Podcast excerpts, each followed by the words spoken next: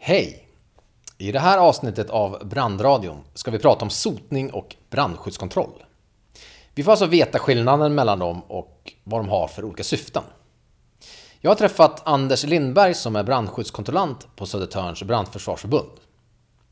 Men innan vi kör igång vill jag bara påminna dig om att om du bor i en kommun som inte ingår i Södertörns brandförsvarsförbunds upptagningsområde kan det vara så att det finns saker som skiljer sig från vad Anders berättar. Så kolla med din kommun vad som gäller för just dig. Men eh, nu kör vi igång. Hej Anders! Hej! Du är ju brandskyddskontrollant. Vad ingår i de uppgifterna? Eh, jag jobbar som brandskyddskontrollant i hela Södertörns brandförsvarsförbund. Men eh, särskilt med inriktning på eldstäder. Mm. Eh, rökkanaler, eldstäder, all, allt öppna spisar, kakelugnar, braskaminer, vedpannor, oljepannor. Och deras, deras skorstenar som jag kontrollerar i eh, Haninge kommun. Mm. Och eh, sen också förutom det så eh, gör vi brandskyddskontroll av imkanaler. Och mm. imkanaler då, som man också sotar eh, till olika kök. Och större kök kan vara eh, allt ifrån fritids och uppåt. Mm. Då är det alltså inte du som åker ut och sotar hos folk? Nej. Eller på företag? Precis, utan eh, sotaren har ju en delegation av oss i förbundet att utföra uppgiften om att eh, ja, begränsa risken, minska risken för att brand uppstår genom att sköta sotningen. Mm.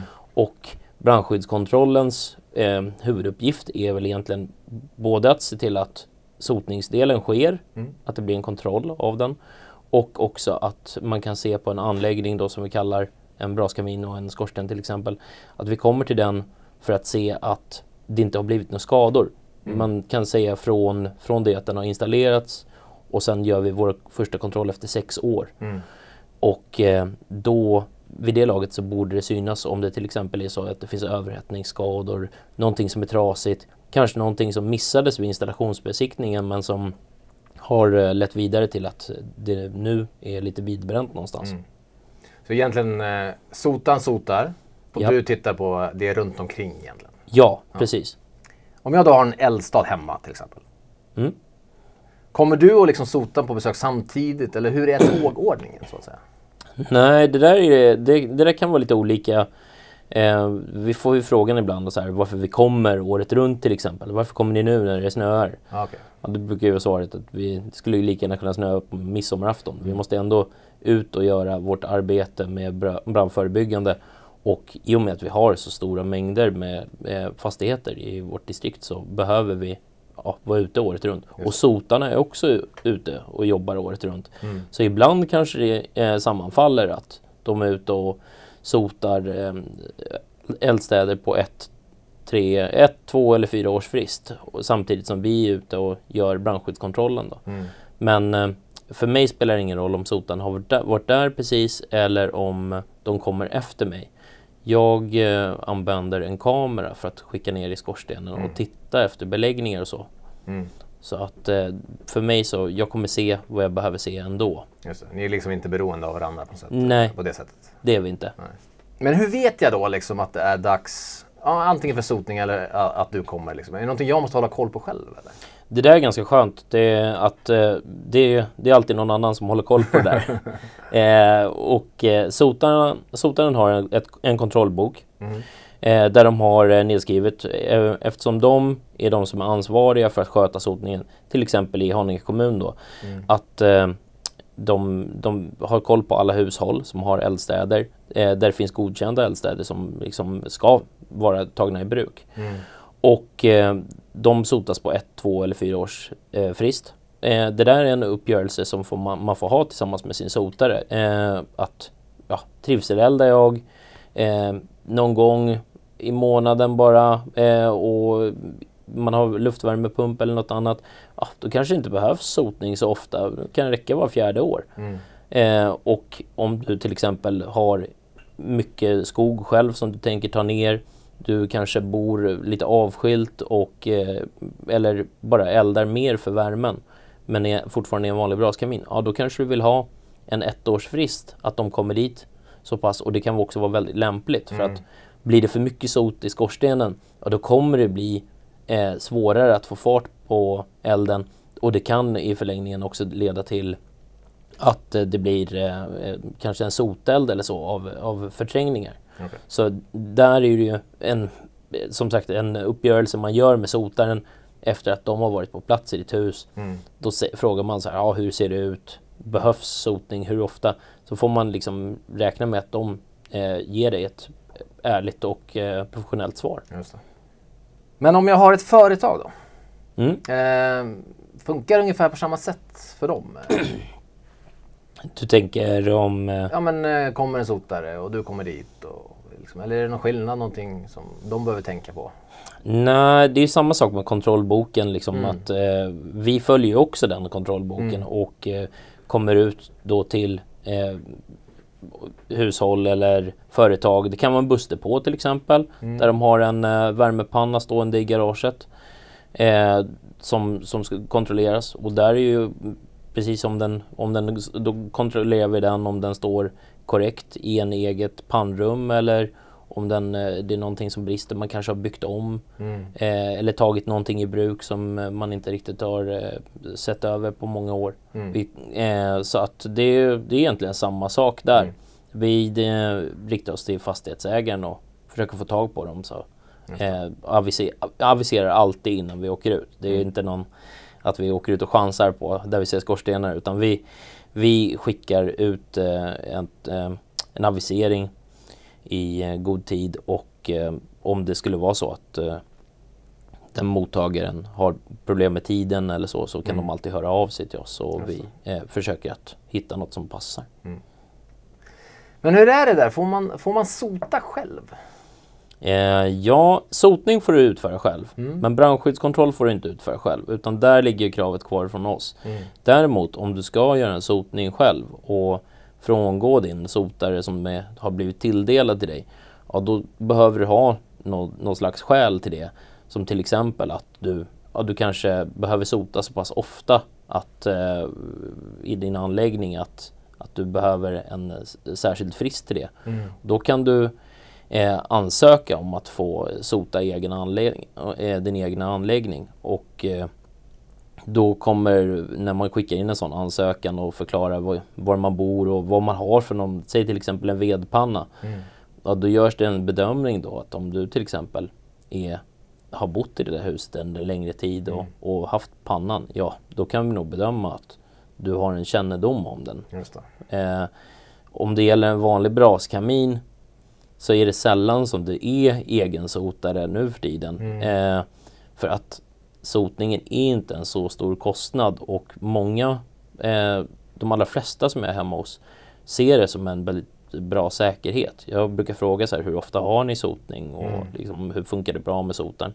Och eh, de svaren jag får det är att man kanske vill ha sotning tätare än vad det egentligen behövs, okay. men som en säkerhetsaspekt. Att man ska veta att man kan elda i tryggt. Och det tycker jag att det är, så är det generellt, i alla fall mm. runt Stockholm.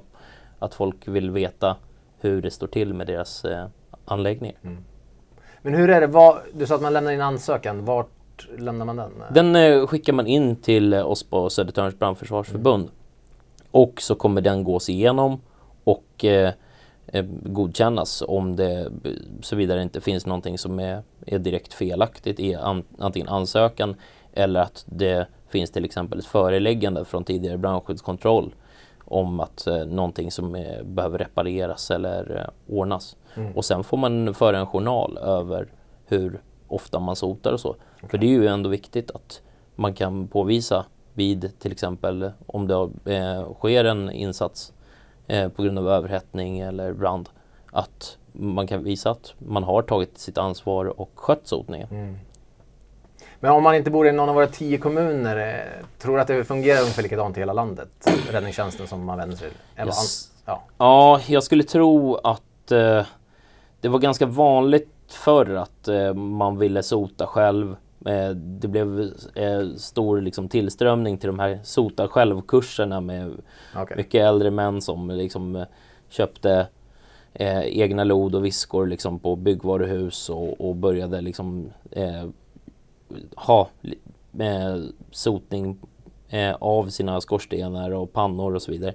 Men eh, min uppfattning är att de flesta som fortsätter med det där, det är de som bor avlägset. Mm. Kanske att man bor på en ö eller att man bor långt bort, så att man känner att man antingen behöver det för ekonomin runt att en panna till exempel som är ren, så ren som möjligt, den drar också mindre olja till exempel. Mm. Så då kan det ju vara effektivt att göra en, en ekonominsotning mellan gångerna, men många behåller ändå eh, den vanliga sotningen just för att det är en ansvarsfråga. Mm. Och det kan kännas tryggt också att sotaren tar det ansvaret mm. och kommer ut och lämnar sin bedömning. Hur ser det ut? Finns det kära i skorstenen och så vidare?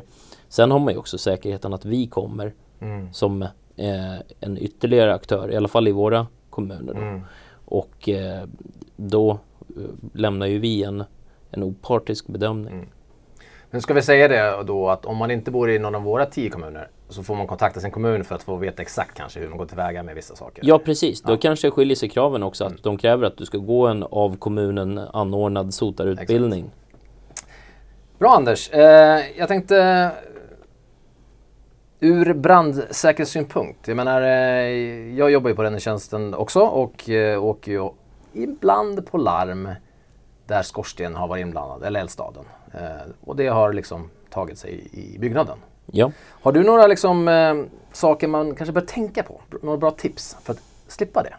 Eh, ja, det första tipset är ju, man ska ju se över vad man har för eldstad. Mm. Eh, i, runt Stockholm så är det vanligt att man har braskaminer som man kanske har köpt med en tillhörande stålskorsten. Mm. De här braskaminerna är lämpade att elda ungefär tre kilo ved i timmen. Mm. Det här står i produktinformationen om de här braskaminerna. Och eh, det är en sån sak som jag tycker ibland att man kanske glömmer bort att mm. eh, ta reda på. Eh, så att man kan se att det blir förslitningar i både inuti kaminer och i skorstenarna om man eldar väldigt hårt mm. eller om man eldar i för långa intervaller. Så de tips jag brukar ge eh, när jag är ute och gör brandskyddskontroll, det är ju att man eldar max tre kilo ved i timmen mm. i de här eh, typen av braskaminer mm. eh, eller även okända kaminer. Mm. Eh, att du, eh, om du eldar i tre timmar, att du låter eldstaden vila i tre timmar också, så att det inte blir en eh, sån kontinuerlig belastning okay. hela tiden. Sen är det ju jätteviktigt vad du eldar också. Om du eldar Eh, torrved som har torkat i minst ett år. Där brukar jag säga att man ska inte stirra sig blind på att det måste vara björkved eh, som många tror. Utan mm. du kan köra lite blandved med gran och tall. Eh, gran och tall sprätter mycket mm. om du har en öppen spis till exempel. Men och, så länge du har gnistskyddande galler eller som sagt en lucka framför eldstaden, så ska inte det vara något problem. Mm. Eh, och sen ska du tänka på att du har lagom stora klabbar. Det är nog det största felet som många gör omedvetet. Att man köper en säck ved till exempel, och i den där eh, vedsäcken så finns det något som är, ser ut som en stubbe mer eller mindre mm. som fyller ut halva säcken. Och att man lägger i den då. Så att en god investering, det är att skaffa en huggkubbe och en yxa så att man kan eh, ta ner eh, veden i mindre bitar för att både få fart på det och inte elda för tjocka klabbar. Just det. Eh, Och sen vill jag avråda också eh, från att elda ek. För att ek blir så otroligt varmt. Okay. Bra tips! Ja. Hör du, eh, men om vi säger ändå att olyckan är framme. Eh, är det något man kan göra innan räddningstjänsten eventuellt kommer fram? Alltså om man vet att man har fått en soteld. Och det vet man genom att det mullrar väldigt mycket i skorstenen. Om man kan höra hur liksom, att det dånar. Och om du går ut och tittar på Eh, utifrån så kan det komma gnistor upp i skorstenen eller rent av eh, en brand, tät brandrök eller eh, öppna lågor. Eh, det är viktigt att eh, du i första hand stryper tillförseln av, av syre, för att det är det som matar på den här elden och eh, gör att den kan öka. Mm. Eh, så att om det är möjligt, Ta, ta på tjocka handskar och plocka ut vedklabbarna ur, uh, ur uh, eldstadsutrymmet och slänga i dem i uh, en uh, plåthink till exempel, som man ställer på ett underlag sen efteråt som inte är brännbart. Uh, och uh, sen stryper spjällen på mm. braskaminen eller uh, vad man nu har för anläggning. Mm. Men om, om det är en risk att eh, ta ut veden så ska man förstås inte göra det, utan bara strypa spjällen så att man inte får någon luft in och sen ringa ett ett två. All right, bort med syret alltså. Ja. Men jag tänker om jag ändå har några frågor nu, eh, vart kan jag vända mig? Är det räddningstjänsten? Eh, ja, du kan ju vända dig till din lokala sotare. Om du har sotningsfrågor om till exempel intervallen, eh, vad man behöver tänka på inför en sotning. Man kanske har fått ett meddelande i brevlådan om att eh, sotning ska utföras eh, och utan att man har... Eh, man vet inte, är det här någonting som jag eh, har, kan tacka nej till, eller eh, är det ett reklamerbjudande? Alla sådana frågor eh, hänvisar vi vidare till sotningsdistriktet att mm. eh, prata med dem. Men självklart, vi på brandskyddskontrollsavdelningen på Södertörns brandförsvarsförbund, vi kan ju också besvara frågor om till exempel taksäkerhet och annat. Mm. Eh, taksäkerhet är ju också en, en sak som är väldigt viktig runt när det kommer till sotning och brandskyddskontroll, för att kunna komma åt skorstenen och göra besiktningen lika väl som sotaren ska göra sotningen, så behövs det en säker tillträdesväg till skorstenen. Och där får vi ofta frågor om vad som gäller, eh, och det som gäller det är ju att det ska finnas ett glidskydd för att hålla fast markstegen. Det ska finnas eh, eh, antingen särskilda takstegar som sitter monterade på taket, eller bärläktsteg om eh, att gå på, på, på varje pannrad. Mm. Och eh, att eh, man inte ska förflytta sig i sidled på sådana steg till exempel, utan då ska det finnas särskilda gångbryggor. Alla sådana här saker, det kan man läsa mer om om man bara söker sig fram på nätet. På taksäkerhet punkt se till exempel. Taksäkerhet punkt se alltså. Mm. Men precis, för att det, det är ju den som äger fastigheten antar jag som då ansvarar för att det här ska finnas. Det du precis nämnde då. Ja, det stämmer. Ja.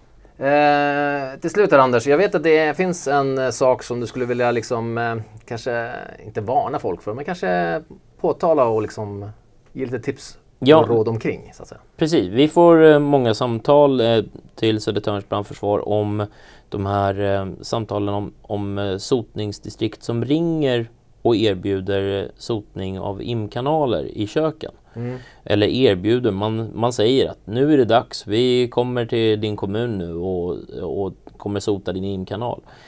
Eh, det här är ingenting som är lagstadgat, utan eh, eh, kravet på att sota imkanalen och rengöra den, det försvann två tusen två tror jag. Okay. Eh, utan det här är någonting som man får se det som en tjänst från ett företag, att de vill komma och göra en rengöring precis som vilken annan hantverkstjänst som helst.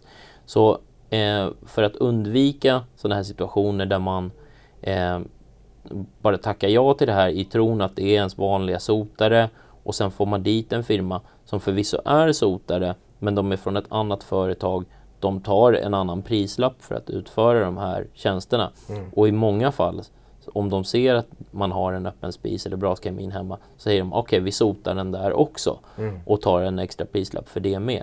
Sen kan det hända att man får en eh, skriftlig avisering, som det alltid ska ske, mm. från sitt vanliga sotningsdistrikt. Och då kan det bli en förvirrad situation där kunden känner sig ja, både lurad och, och att det här var onödigt. Så den vanliga aviseringen, den kommer egentligen skriftligt? Då. Den kommer alltid skriftligt. Ja. Och eh, det, man kan begära att få se legitimation av sotaren. Jag vet att de som utför eh, brandskyddskontroller i våra eh, olika kommuner, vi har alltid legitimation och visar upp den när mm. vi kommer. Men eh, man ska inte känna att det råder något tvivel om vem man släpper in i sitt hus. Just det. Utan man ska känna sig trygg i det. Tack Anders! Tack själv! Eh, kör hårt där ute på taken. Det ska jag.